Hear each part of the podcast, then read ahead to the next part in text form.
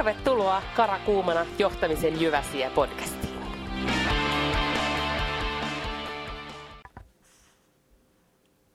Lukijana tänään Tanja Mantere. Kaksikielinen yritysmaailma. Vaikka kuinka yritän ja yritän, en ymmärrä, mitä työkaveri ajaa takaa. Keskityn kuuntelemaan ja yritän hahmottaa kokonaisuutta, mutta ei niin ei. Hermo menee jalan miettimään illan ostoslistaa. Yhteinen kieli puuttuu. Työyhteisön ja ylipäänsä yhteistyön haasteena on saada ihmiset keskustelemaan samaa kieltä. On mielenkiintoista seurata sivusta, kun kaksi eri lailla maailmaa hahmottavaa ihmistä keskustelevat keskenään.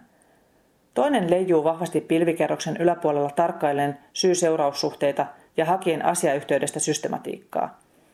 Yrittäen ymmärtää vuorovaikutussuhteita ja tapahtumaketjuja. Samanaikaisesti kanssakumppani katselee tilannetta sammakkoperspektiivistä – mittaillen ja analysoiden ruohonjuuren koostumusta ja rakennetta.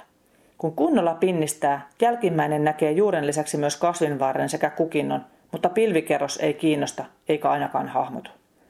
Toiselle on tärkeää hahmottaa ensin kokonaisuus, kun toiselle kokonaisuus hahmottuu vasta, kun yksityiskohdat ovat hallinnassa. Näiden henkilöiden keskustelu ei kohtaa millään tasolla ja molemmat turhautuvat. Viestin läpiviemiseksi on tärkeää lähestyä asiaa kuin asiaa monelta eri näkökulmalta – Yhtä lailla on tärkeää ymmärtää, miten keskustelukumppani hahmottaa asian ja asiayhteyden. Olen kuullut sanottavan, että esityksessä pitää olla kuvia, tekstiä ja kaavioita, sillä ihmiset hahmottavat asiat eri tavalla. Tämä on varmasti oikein, mutta rinnalle pitäisi kasvattaa myös kulttuuri, jossa viestiä viedään eteenpäin usealta eri tulokulmalta. Toisinaan yksityiskohdista yleiskuvaan ja toisinaan toisinpäin. Viestin perillemenon vuoksi pelkästään esitysmuoto ei riitä – Viestiä pitää lähestyä myös eri tasoilta. Usein työelämässä viesti sinällään vie viestiät mennessään ja viestintämenetelmä unohdetaan vauhdin hurmassa. Vaikka viesti tavoittaisikin joka jannun, jää sisältö avautumatta puolelle väestä. Siinä on kummallekin osapuolelle aivan turha saarnata kuuntelun jalostotaidosta. Olin yli kymmenen vuotta sitten silloisen työnantajan järjestämällä esimieskurssilla – Kurssin ehdottomasti parasta antia illanviettojen lisäksi oli lukuisat työtapa, persoonallisuus ja itsetuntemusta lisäävät testit. Kouluttajan palautteessa erästä testiä hän ei meinannut pysyä housuissaan. Ryhmässä oli ensimmäistä kertaa hänen testaushistoriansa aikana kaksi henkilöä, joiden testaustuloksien järjestelmä oli kirjannut ison paksun huutomerkin. Merkittävän poikkeaman referenssiryhmään nähden.